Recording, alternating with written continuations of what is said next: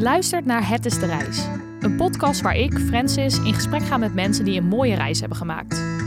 Elke reis is anders, maar één ding staat centraal. De reis naar bestemming is minstens zo belangrijk als die uiteindelijke bestemming. Niet alleen hoppen van bezienswaardigheid naar bezienswaardigheid, maar juist echt genieten van het onderweg zijn. Kortom, het is de reis, niet de bestemming.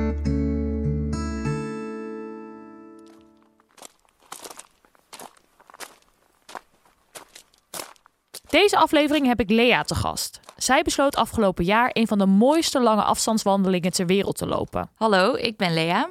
Uh, ik ben 28 jaar en ik heb afgelopen jaar in vijf maanden tijd de Pacific Crest Trail gelopen.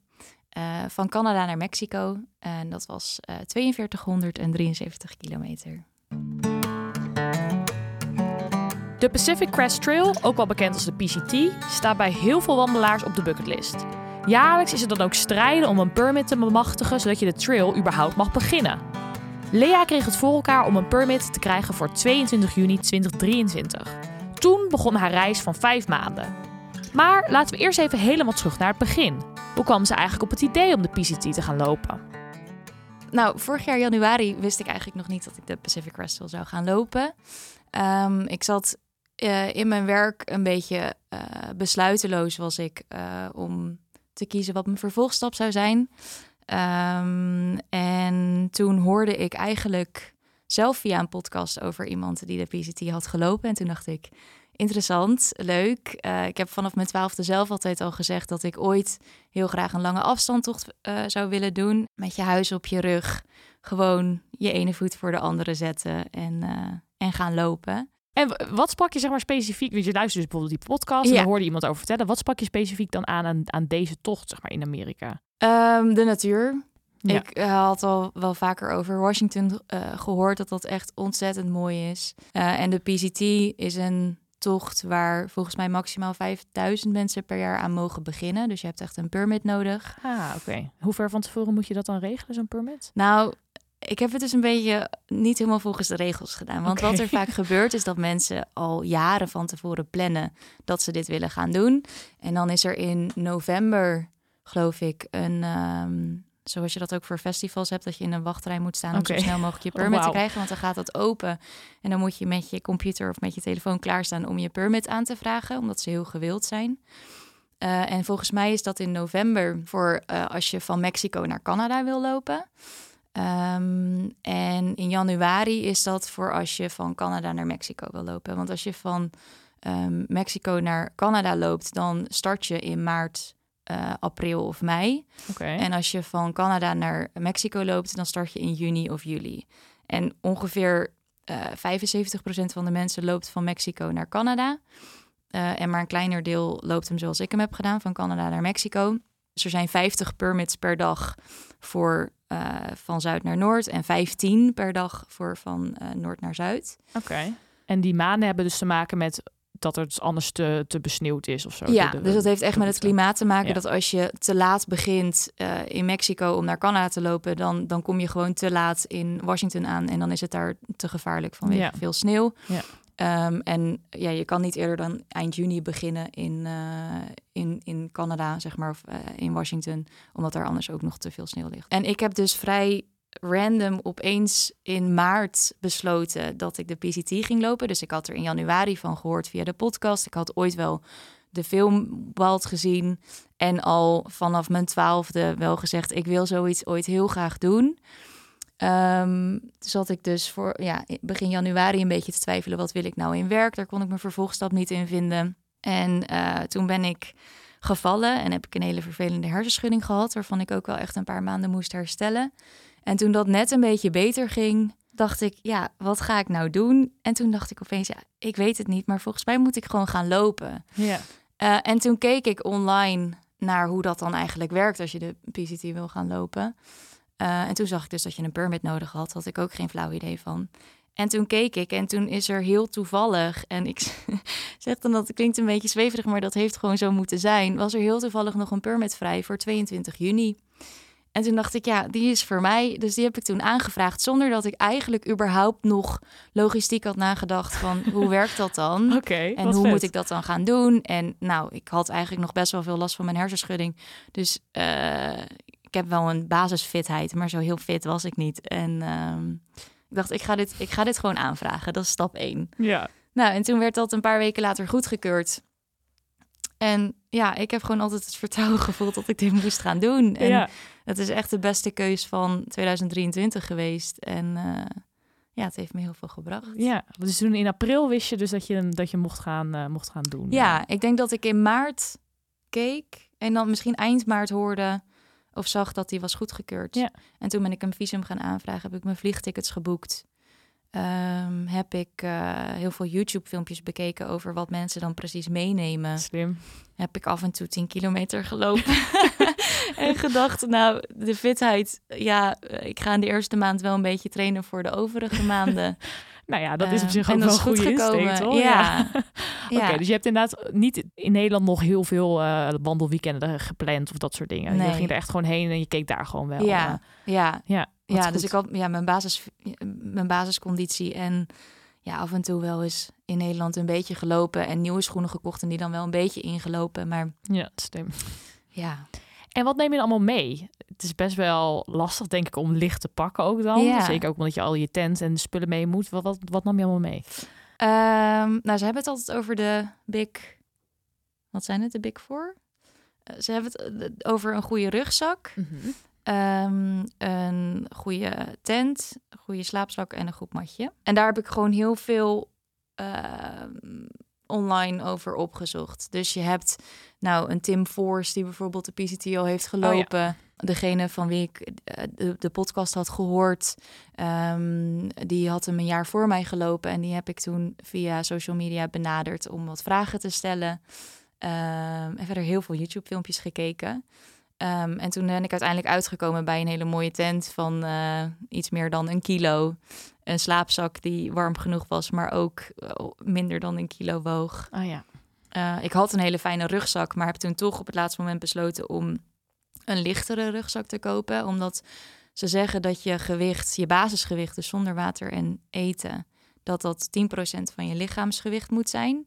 Dus dan zou het bij mij Oh, om en nabij op een, een tas van 6 kilo komen. Ja. Ehm, waar dan dus inderdaad, eh, nou ja, je Big Four en dan eh, wat, eh, wat, wat, Dat is echt licht. ja, wat toiletspullen en Ja. waar alles gewoon in moet zitten. Nou, moet ik wel eerlijk toegeven, er zijn daar mensen die echt ultra lightweight gaan. En dat zie je ook op, op die YouTube-filmpjes. Dat is op zich heel interessant om te zien. Maar ik was wel, ik zat wel een beetje aan de andere kant van het spectrum. Maar ja, als je het ook ja, dan eh, belangrijk vindt om bepaalde spullen mee te nemen, is het denk ik alleen maar fijn toch als je ze dan wel bij je hebt. Ja. Je kan ja. wel heel licht pakken en dan het gevoel hebben dat je van alles Ja. moet vergeten. ja, ik denk dat ik uiteindelijk wegging ehm, met een basisgewicht van 7,5 kilo. Ja, maar ik vond bepaalde dingen ook gewoon heel belangrijk om wel Ja, want wat voor dingen heb je bijvoorbeeld wel meegenomen waarvan je denkt, dat vind ik ook achteraf gezien echt fijn dat ik die dingen bij me had? Nou, ik heb het altijd over mijn ondergoed en daar moeten mensen heel vaak om lachen. Oké. Want er zijn heel veel eh, mensen die, die lopen met eh, zonder ondergoed. Dus die hebben alleen hun, hun hikebroekje aan. Ah. Of die hebben één of twee onderbroeken bij zich. Nou, hebben, is damesondergoed, kan je dat best licht maken. Mhm. En ehm, ben ik op weg gegaan met zeven merino wollen strings. Merino wol. ja, dat, dat klinkt heel, heel, heel wollig, maar dat is het niet. Het voelt op zich gewoon als katoen. En waarom is dat dan goed, zeg maar? Nou, merino wol, daar, da- dat is een hele goede tip. Je moet alles, alles van merino wol eh, eigenlijk aandoen. Dus ik had een merino wollen shirt eh, en een, eh, een lange mouwen shirt. Ik had wel een synthetisch broekje. Maar merino wol stinkt niet. Althans, Een stuk minder. Ja, en je loopt echt soms vijf tot tien dagen zonder te douchen. En zonder oh, wat te wassen. dan, ja. Ja, en merino is echt heel, vind echt super fijn spul. Ja. Ja, dus mijn, ja, ik had dus zeven strings bij me om wel elke avond. Dat was echt mijn fijne moment van de. Oh, maar dat is dan echt een goeie, ja. En inderdaad, op zich is het nog best klein enigszins dan. Ja. ja. Ja, vrouwenondergoed kan natuurlijk heel licht Ja. zijn. Ja, dus dat was echt wel een luxe item wat vele anderen niet bij zich hadden. Ja. Waar ik wel intens van heb genoten. Ja. Ik heb op een gegeven moment een ukulele gekocht na Washington, na de eerste 800 kilometer. Ah, leuk. Ehm, dus ja, ik had wel wat extra dingen bij me die anderen misschien niet ja, bij maar die hadden. plezier voor jou wel echt vergroten. Ja, Ja. dat is ook Ja. wel belangrijk. En heb je ook dingen meegenomen van je achteraf dacht, oh, dat was misschien niet nodig geweest? Ja, maar ik had. ehm, ik, er was een bouncebox die met mij mee reisde. Zo noemen ze dat dan. Oké, Het was gewoon een doos waarin ik wat extra spullen had. Omdat ik nou, vijf maanden heb gelopen. Dus ook wel door verschillende seizoenen liep. En ook de verschillende gebieden eh, maakte dat... dat eh, nou, ik liep eerst door Washington. Daar was het toen net lente. Was het vrij koud, met name in de nacht. En daarna door Oregon en Noord-California was het een stuk warmer. En daarna kwam ik in de Sierras aan. Dus dat is echt het hooggebergte in, eh, in California. En daar heb je gewoon weer veel meer eh, eh, warme kleding nodig. Dus had ik een extra donsjasje. Had ik ook eh, micro spikes voor in de sneeuw. Oh ja. Ehm, dus dat waren allemaal dingen die ik wel al mee naar Amerika had genomen, maar niet de hele tijd bij me wilde hebben. Dus die reisden dan in een soort doos met me mee. En nou ja, dingen die ik in het begin misschien bij me had, die ik dan toch niet nodig bleek te hebben, of dat ik mijn rugzak toch te zwaar vond, die heb ik dan in die doos gestopt of gewoon weggegeven. En hoe reist dat dan mee? Dat is Dat stuurde ik van postkantoor naar post. Dat Ah, stuurde ik zo. elke keer zo drie, vier weken voor me uit. Oh ja. Ehm, en eh, ja, soms geef je ook dingen weg of laat je ze dingen achter in een hikerbox. ja. Je hebt overal waar je... Oh, kan iemand anders het weer... Ja, oh, precies. precies. Ja. Oh, wat een goeie. Ja. Oké, en eh, nou ja, je hebt dus in Nederland al wel wat voorbereiding gedaan, maar je bent ook gewoon lekker gegaan. Ja. Hoe waren de eerste dagen in Amerika? Hoe start je dan op, zeg maar, met die wandeling? Ja, leuke vraag. Ehm, nou, ik was dus een beetje hals over kop.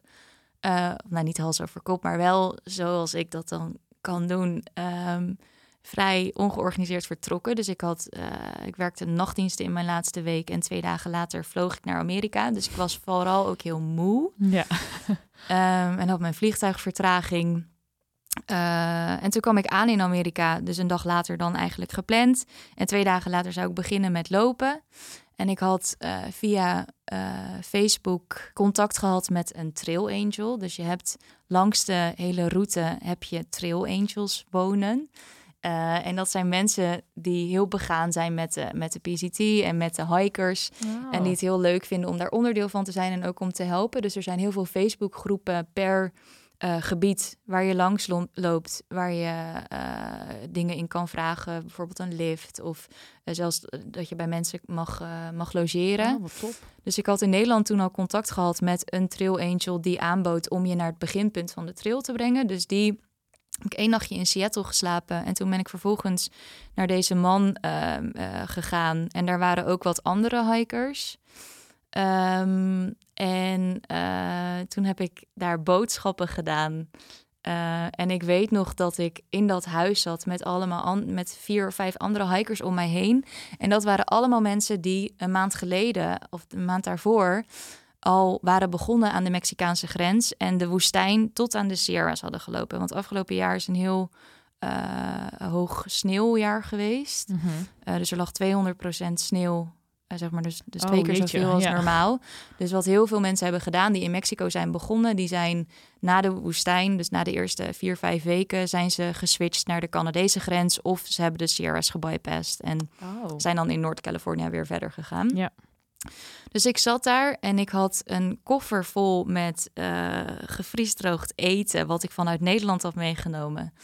Ehm, en eh boodschappentassen vol die ik daar in Amerika even snel nog had gedaan. Want deze trail angel had mij opgehaald van het busstation en me meteen bij een supermarkt afgezet. En ik liep daar rond en nou ja, zoals mensen die mij kennen weten, ben ik gewoon niet zo heel erg goed in supermarkten. ik word altijd een beetje ja, ik, ik snap er dan niks meer van. Maar, en dan helemaal in zo'n Oh, grote Amerikaanse eh, supermarkt. Dus nou, daar op mijn best mijn boodschappen gedaan. En toen zat ik bij deze man met al die hikers om mij heen... die in mijn ogen zoveel ervaring hadden... en Oh, ja. helemaal precies wisten hoe het moest. En het allemaal over lightweight hadden. En nou ja, ik zat er tussen die boodschappen... en ik moest vijf dozen met eten vullen... om alvast in Washington vooruit te sturen. En ik dacht echt, ik weet niet waar ik... kan- Ik kan dit niet. Dus ik Oh, zat echt met intimiderend. ja, ik zat bijna met, echt met tranen in mijn ogen bijna. Dat ik dacht, Lea, waar ben je aan begonnen? Ik- Wie denk je wel niet dat je bent dat je dit kan? Ehm, en ik weet nog, ik voelde me zo, zo shit. En op een gegeven moment heb ik maar gewoon wat, wat eten in die dozen geknald. En gedacht, nou, op hoop van zegen, we zien het wel. Ja. En er was één eh, vrouw die een beetje zag dat ik struggelde. Ehm, en die zei toen iets in de trant van Lea. eh, jezelf vergelijken met anderen, dat is, de, dat is de, de moordenaar van de vreugde. Comparison is the killer of joy. Iets in die trant. Oh ja, ja. En dat heeft me toen zo geholpen, omdat ik wel echt dacht, ja, ehm, ja, ik moet het ook maar op mijn manier doen en ik ga dit gewoon doen en je ziet het wel. Maar ik voelde me toen echt een heel klein meisje. Nou, dat kan me wel ik voorstellen. dacht ja. echt, waar begin ik aan? Ja. Ja, en toen heeft die man heeft, eh, mij en wat andere hikers later, een dag later, eh, naar een, eh, een heel klein dorpje gebracht waar je bijna begint. En dat was een heel leuk hostel, heet dat dan, een hiker hostel. ehm, in het wild, waar je gewoon je tent neer kon zetten. En waar dan een soort gebouw was met, waar je nog wel kon douchen en eh, eten kon maken. Oh ja. Dat was heel gezellig. En de volgende ochtend ben ik toen met een aantal andere hikers ehm, afgezet naar een punt wat het dichtst bij de trail is. Want toen moest ik eerst nog 16 kilometer omhoog lopen om überhaupt op de PCT te komen. En dat is bij Harts Pass. En dat eh, is 60 kilometer, geloof ik, uit mijn hoofd. eh, vanaf de Canadese grens. Dus toen ben ik eerst 60 Gestopt, kilometer ja. omhoog Ja. Om vervolgens diezelfde 60 kilometer weer terug te lopen. Maar ik wilde natuurlijk wel echt bij het begin Ja, beginnen. dat begrijp ik wel. Ja, Oké, Ja. en je vertrekt dan dus ook met andere mensen die dus ook die dag eh, ja, vertrekken. ja, dus dat was ergens toen ook wel heel erg fijn. Ehm, en eh, toen heb ik die eerste dagen ook meteen... ben ik heel erg bevriend geraakt met een, eh, met een meisje, vrouw. en die liep met haar hond en die liep alleen het, een, een deel van Washington. Mhm. En dat was wel heel fijn. Om, ja, je om, iemand eh, hebt even de eerste ja, dagen. Ja. Ja, al wilde ik dit echt zelf doen en ook met mezelf. En heb ik dat ook heel erg zo gedaan, maar het was ook heel fijn. eh, ik heb ook nog steeds heel veel contact met haar. Echt? Oh, wat Ja, goed. ja. Want hoe gaat het eraan toe op zo'n trail? Hoeveel mensen kom je tegen, zeg maar? En, en ja, hoe gaat dat? ja, dat verschilt ook weer heel erg. Dus in het begin in Washington, wat de eerste 800 kilometer is, ehm, kwam ik heel veel mensen tegen. En deels, ik, ik begon dus 22 juni met lopen. En dat is relatief vroeg. Eh, maar omdat er veel mensen vanuit, de, vanuit het zuiden toch geswitcht zijn naar de Canadese grens, kwam ik toen relatief veel mensen tegen. Oh ja. Ik denk in het begin kwam ik daar zeker wel drie tot tien mensen per dag tegen. Ah. En vaak toch ook wel een beetje dezelfde. Dat Ja. je dan als je dan. Hè, je loopt het in secties. Dus Washington is 800 kilometer. En eh, ik had volgens mij naar vier of vijf plekken dozen gestuurd. Dus je loopt elke keer ongeveer 100 tot 200 kilometer. Tot je weer bij je volgende bewoonde wereldpunt soort van komt. Waar je dan een doos met eten hebt. En is dat dan bewoonde wereld echt een, echt een dorp? Of is dat meer een klein... eh, verschilt. In Washington is het echt, eh, eh, kan het een tankstation zijn Ja. of een, ja, een, een heel klein skidorpje. En daarna in Oregon en, en Noord-California kan je net wat makkelijker van de trail af. Dus daar heb ik ook eigenlijk geen dozen meer naar mezelf gestuurd. Dan kun je gewoon naar de supermarkt. Ja, Oh ja. Ja. Oké, en eh, wat zijn nou die eerste dagen? Wat waren een beetje de, de lessen die je leerde? Of misschien de verwachtingen die je had, die toch niet helemaal bleken te kloppen? nou ik had heel erg voor ogen dat ik eh, het heel fijn vond om gewoon alleen maar te hoeven wandelen. En die eerste paar dagen merkte ik dat ik nog heel veel haast voelde, geloof ik. Dat ik toch een soort van dacht, oh ja, dan moet ik dan... Ja, hoeveel kilometer moet ik dan lopen? En ehm, ja, dat ik een beetje onrust voelde. En ik weet ook nog na dag twee of dag drie... Kijk, je loopt daar in een gebied waar ook beren zijn. Ja. Dus ik vond het ergens wel spannend. Eh, ik weet nog in het begin dat ik... Op een gegeven moment zei ik ook altijd bij angst hard zingen. Eh, maar in het begin heb ik zeker heel veel... Als ik in, alleen liep, heel veel gezongen... omdat ik heel bang was dat er opeens een beer ergens vandaan zou komen. wel, ja. Wat niet gebeurt. Ja. Eh, maar ik was er wel heel bang voor. En toen heb ik op de een of andere manier... in mijn tweede of derde nacht, geloof ik... eh, je, hebt, je, je stopt je eten in, in eh, geurdichte zakken. Of in een beercanister, dus in een beerton. Mhm. Eh, om die beren te beschermen eigenlijk. Dat ze, dat ze jouw eten, dat ze daar niet bij kunnen. Of eigenlijk om de mensen daar dus te beschermen. Ja. Maar ook de beren. Want als beren mensen gaan aanvallen, dan worden ze gewoon doodgemaakt. Nou ja, en dat is gewoon niet nodig en heel zonde. Dus het is de bedoeling dat je je eten oftewel in een geurdichte zak hebt en ophangt ergens buiten je tent. Zodat een beer ook als hij het dan ruikt niet jouw tent inkomt. Nou moet ik heel... Ja, ik heb me dus niet heel goed aan de regels gehouden. Ik had heel vaak wel mijn eten in mijn tent. uit een soort gemakzucht en eh, misschien een soort overmoedigheid. Ik weet het niet precies. Maar ik had het wel altijd heel goed in een geurdichte zak en echt dubbel dicht. En eh, dat heel goed. Maar weer heb ik in dag twee of dag drie, of nacht, nacht drie, ehm, mijn eten niet, die zak helemaal niet afgesloten. Dus toen werd ik midden in de nacht wakker van geluid. Oh nee. En eh, toen zat er een gat in mijn tent. Oh, oké. Ja, en toen voelde ik me weer, net als dat ik me in tussen al dat eten bij die Trail Angel voelde, voelde ik me weer een heel Maar een dom, Hoe groot gat? klein meisje. Ja, het was een gat van drie, vier centimeter. Oké. En ik denk dus dat dat of door, door eekhoorns, want die zijn er heel veel, of toch door muizen of ratten is gedaan. En ehm, ik heb de volgende dag mijn, mijn tas gecontroleerd waar het eten in zat. Ik ben geloof ik heel snel wakker geworden. Ik sliep toen ook heel licht, omdat ik het toch wel heel spannend vond. Ja. Eh, en toen heb, ik- ja, heb ik mijn, mijn, ehm, mijn tent geplakt met duct tape en ehm, mijn, mijn zak eten dicht gedaan en inderdaad wel buiten aan een boom gehangen. ja. Ehm, heb je dat vanaf dat moment ook altijd gedaan? nee, ik heb echt zo niet geleerd van mijn fouten.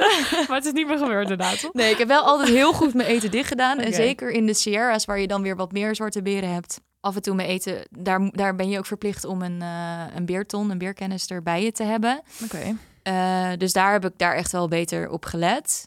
En zo'n beerton zet je ook net wat makkelijker buiten je tent.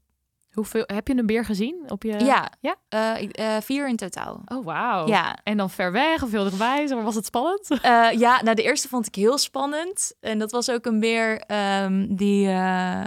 toen liep ik met, met dat meisje en haar hond. En toen keek ik achterom toen ik mijn water aan het vullen was. En toen dacht ik heel even dat zij met haar hond, zeg maar, dat haar hond naar me toe kwam. En toen Mhm. dacht ik, oh nee, dit is geen hond. Oh, is een beer. En die beer die kwam op mij aflopen. En dat vond ik toen heel eng. En ik had wel geleerd van je moet je groot maken en geluid maken. Niet weg, wegrennen. Ja. Eh, en beren zijn bang voor jou, dus nou, komt goed. Maar deze beer was helemaal niet bang. Eh, dus die liep van, nou, die, ik denk dat die 50 meter van me vandaan was, maar die liep wel richting mij. Oké. Dus toen heb ik me toch wel omgedraaid en ben ik wel langzaam, maar toch met een vrij stevige pas weggelopen. Ja. Ehm, en daarna heb ik nog los drie beren gezien. Eén beer was eh, achteraf, mijn laatste beer geloof ik, was heel leuk. Zat ik ergens, eh, had het heel hard geregend al twee dagen lang, was echt alles nat. Zat ik net ergens in de eerste zonnestralen alles eh, te drogen. En toen hoorde ik iemand aankomen rennen. En toen keek ik om en toen was dat niet iemand, maar was dat een beer die mij niet zag. Want die keek achterom over zijn schouder heen.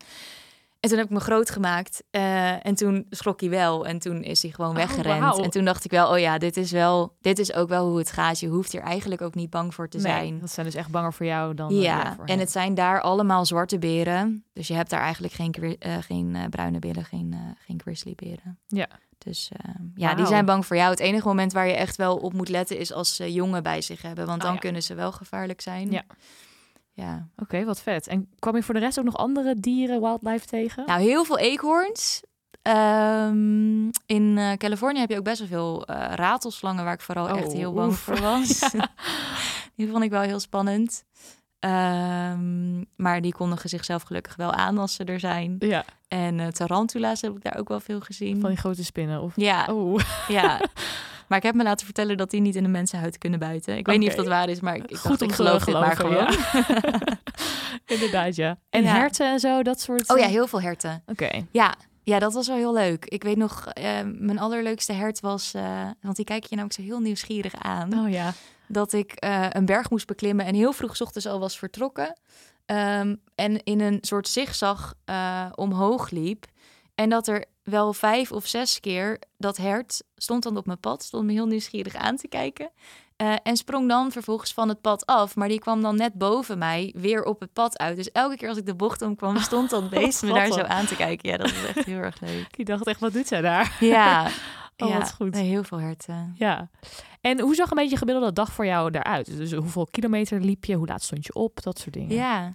ja, dat verschilt ook. Want het is, ik ben natuurlijk vijf maanden onderweg geweest op de trail. Eh, met 22 rustdagen. Ehm, en ik begon dus nou ja, vrij ongetraind. Maar ben achteraf gezien toch wel snel 30 kilometer per dag gaan lopen. Oh ja. Ehm, en ja, en als je dus begint in juni, juli, dan is het heel laat eh, donker. Dus dan is het echt tot, tot half elf 's avonds is het, is het nog licht.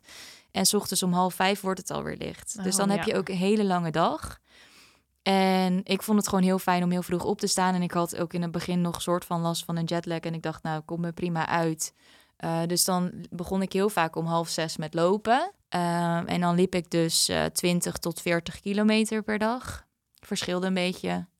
Uh, en later, door de Sierras en zeker aan het eind in de woestijn, waren de dagen veel korter. Dus dan werd het om vijf uur s middags al donker. Oh, en was het pas om half zeven s ochtends licht. En ik vond in het donker vertrekken op zich niet zo erg. Dus ik stond dan nog steeds heel vroeg op. En dan liep ik wel om half zes ook wel nog steeds, uh, begon ik met lopen. Maar ik vond na het donker aankomen en dan in het donker een tentplek moet, of een kampeerplek moeten zoeken. Ja. Um, en in het donker alles opzetten. En zeker als ik dan alleen was, vond ik dat gewoon, nou ja, eng is misschien een te groot woord, maar ik vond, ik vond het gewoon niet zo prettig. Dus Nee. ik zorgde eigenlijk altijd dat ik dan net voor het donker mijn plek had gevonden. Oh ja, slim. Uh, en zeker aan het eind liep ik, uh, nou de langste afstand die ik heb gelopen is 80 kilometer op een dag. 80? Ja, Holy. en uh, heel dat was wel een soort challenge. Ja, Dan en- wilde hij gewoon één keer een, een 80 kilometer hebben gelopen. Ja, ik was er gewoon een beetje klaar mee. ik dacht, het eind moet nou wel een keer komen. En het is misschien wel leuk. 40 word ik ook een beetje moe van. Want ik liep op een gegeven moment denk ik wel ruim 40 kilometer per dag. Ja. Uh, en toen was er een vrij vlak stuk, want je hebt echt heel veel hoogtemeters. Het was er een vrij vlak stuk. En toen dacht ik, ja, mensen doen daar een 24 uur challenge. Nou was ik toen veel alleen uh, en had ik niet zo heel veel zin om een hele nacht te lopen. Dus toen dacht ik, nou dan vertrek ik heel vroeg en dan is 80 kilometer mijn doel. Wauw. Ja, en dat dat, was heel gelukt, leuk. Dat is eh. gelukt. Wat goed. Ja, Ja. ja. Oké. En je komt dus onderweg wel mensen tegen. Was je veel met anderen aan het lopen of ook wel veel alleen? Hoe, hoe pakte je dat een beetje aan? Ja, ik heb dat. Uh, dat is super natuurlijk gegaan, geloof ik. Ik heb uh, in Washington uh, dus met, met Kelsey en haar hond Oliver gelopen uh, de eerste twee weken. Toen een stuk uh, heel veel alleen, waarin ik wel af en toe wel mensen tegenkwam, maar dat ik gewoon wel echt helemaal mijn eigen plan bepaalde. Toen heb ik een tijd lang met iemand anders samengelopen, vier of vijf weken. En dat was in Oregon. En daarna kwam ik in Californië aan en toen ben ik alleen begonnen. Uh, en heb ik daarna ben ik een soort van in een, in een trail family, zo noemen ze dat dan, gerold. Althans, ben ik een paar mensen tegengekomen en werd die groep steeds wat groter. Oké. Okay. Dus echt met een groep ben je Ja, toen, uh, en ik ja. heb daar ook echt wel vriendschappen voor altijd gesloten. Ja, wat mooi. Uh, en daarna ben ik weer alleen verder gegaan. En ik merk dat, dat ja, ik had deze reis ook echt heel erg nodig. Of, of ja, ik wilde dit ook echt graag met mezelf om, om te kijken van... Ja, kan ik het met mezelf goed vinden als ik zo lang alleen ben? En uh, ja, wie ben ik dan eigenlijk echt? Ja, ja, ja, maar dat, dat is toch? Ja, ja dus, dus uh, uh, en zeker die laatste vijf weken heb ik alleen gelopen. maar kwam ik ook soms drie, vier, vijf dagen achter elkaar echt helemaal niemand tegen. Oh, wauw. Dus dat was echt heel alleen. Ja. Ja. Ook wel interessant om dat een keer mee te maken. Denk ja, ik, dat absoluut. Je echt helemaal op jezelf bent aangewezen. Ja.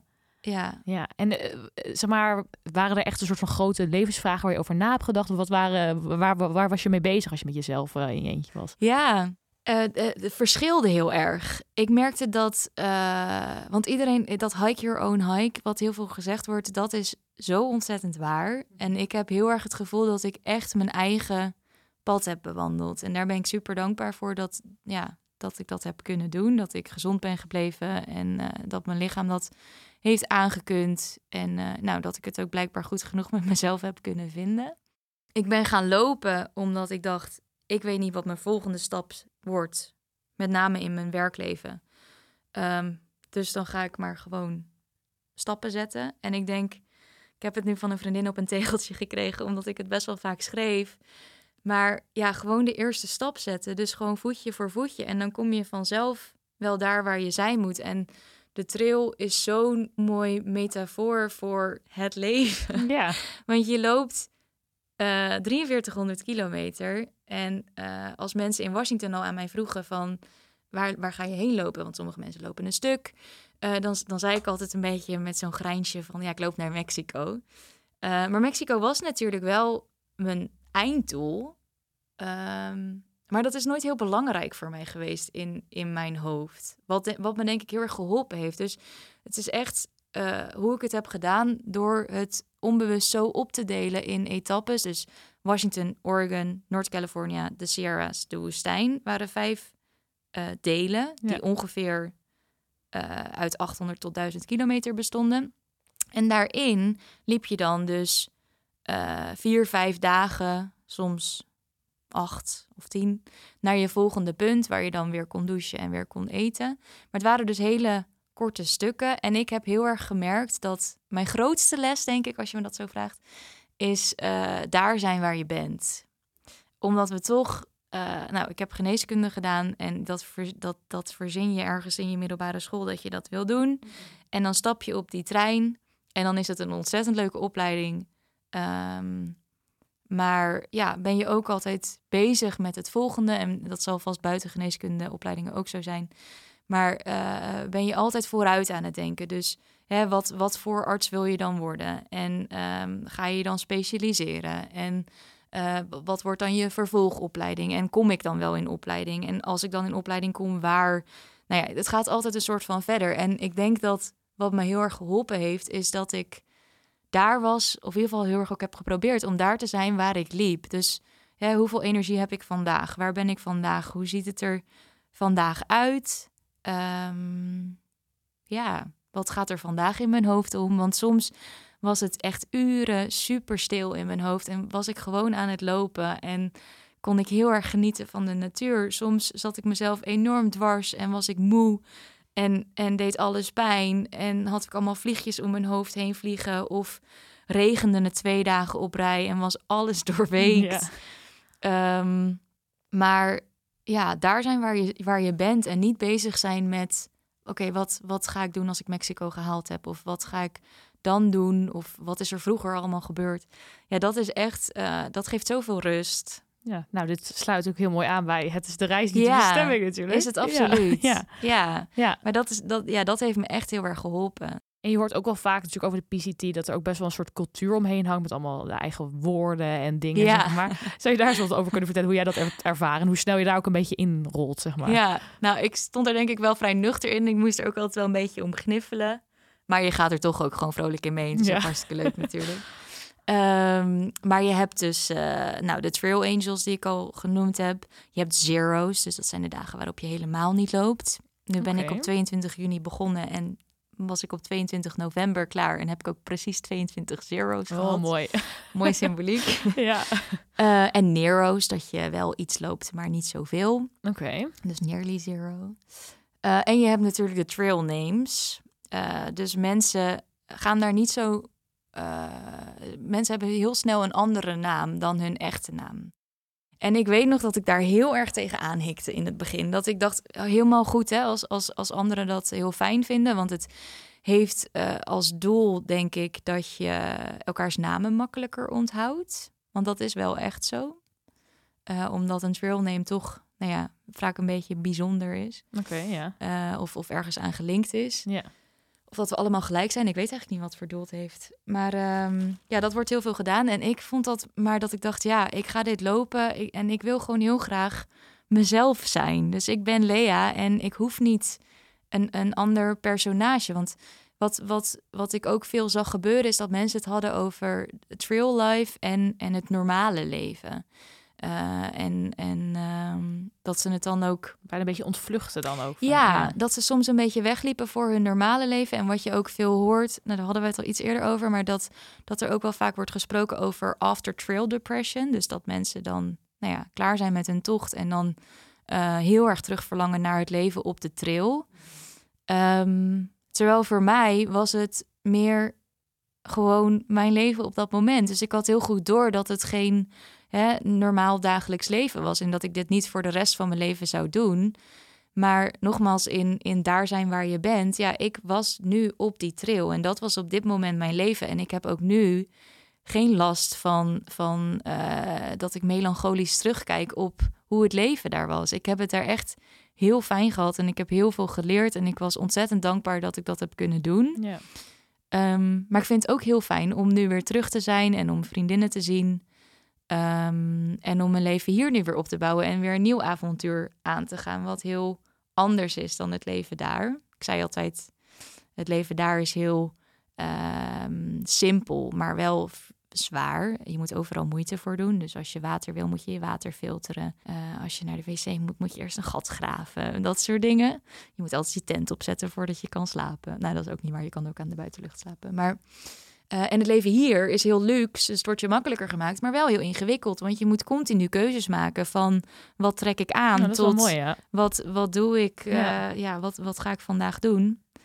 Ehm, Oké, dus En even terug naar die trailnames. dus een beetje gingen ontvluchten. En dat is misschien die trailnames zijn daar dan ook wel onderdeel van. Dat je eigen naam ja, dat, dat gevoel kreeg ik Ja. er heel erg van. Dus ik merkte heel erg dat, want een trailname die krijg je, die, die verzin je niet zelf. Nou, doen sommige mensen dat ook en is dat op zich ook prima. Maar het idee is dat je die dan krijgt van mensen om je heen, doordat je bijvoorbeeld iets grappigs doet of iets wat bij jou past. Dus ik had, eh, ik had in Washington was ik ook bevriend met, eh, met iemand uit Texas. Dat was echt een mega kou. Ik zei altijd, hij, hij is een beetje de, de combinatie tussen Johnny Depp en een cowboy. en kon het heel erg om hem lachen. En eh, op een gegeven moment was ik iets, eh, was ik man, I feel like a woman aan het zingen. En toen zei hij, want hij was heel erg van de country, zei je, weet je door wie dat eh, gezongen wordt? En toen zei ik, ja, iets van Swiney Twain of zo. En toen moest hij heel erg lachen. Dus toen zou mijn trail name Swiney worden. Waar ik erg goed heb om, om heb gelachen. Maar ik dacht, ja, ik voel mij geen Swiney. Ah, ben ik misschien soms wel, maar nee, ik ga, ik, zo, dat, dat voelt niet goed. Ja. En ik had ook ergens een keer in het begin al gezegd van... oh, my sleepy, sleeping bag is een stinky bag. Dus toen wilden ze me stinky bag noemen. Dus dat is heel grappig. Maar ja, ik had daar gewoon niet zoveel behoefte aan. Maar dat is wel hoe... Maar als dan een nieuw iemand ontmoet, bestaan. dan zou je moeten zeggen... Hallo, ik ben Stinky Ik ben stinky ja. Voelt ook wel gek, ja. ja, dus nou ja, iedereen... Zeg maar, elke trail names, daar staat een verhaal achter. Maar Ja. ik merkte heel erg, ik dacht... En dat is ook prima, hè. Als ik de hele trail Lea wil zijn, dan, dan ja, ik ben gewoon mij. Ja. En op een gegeven moment, toen ik dus in Oregon eh, liep ik met iemand waar ik ook heel goed bevriend mee ben geraakt, vijf, zes weken.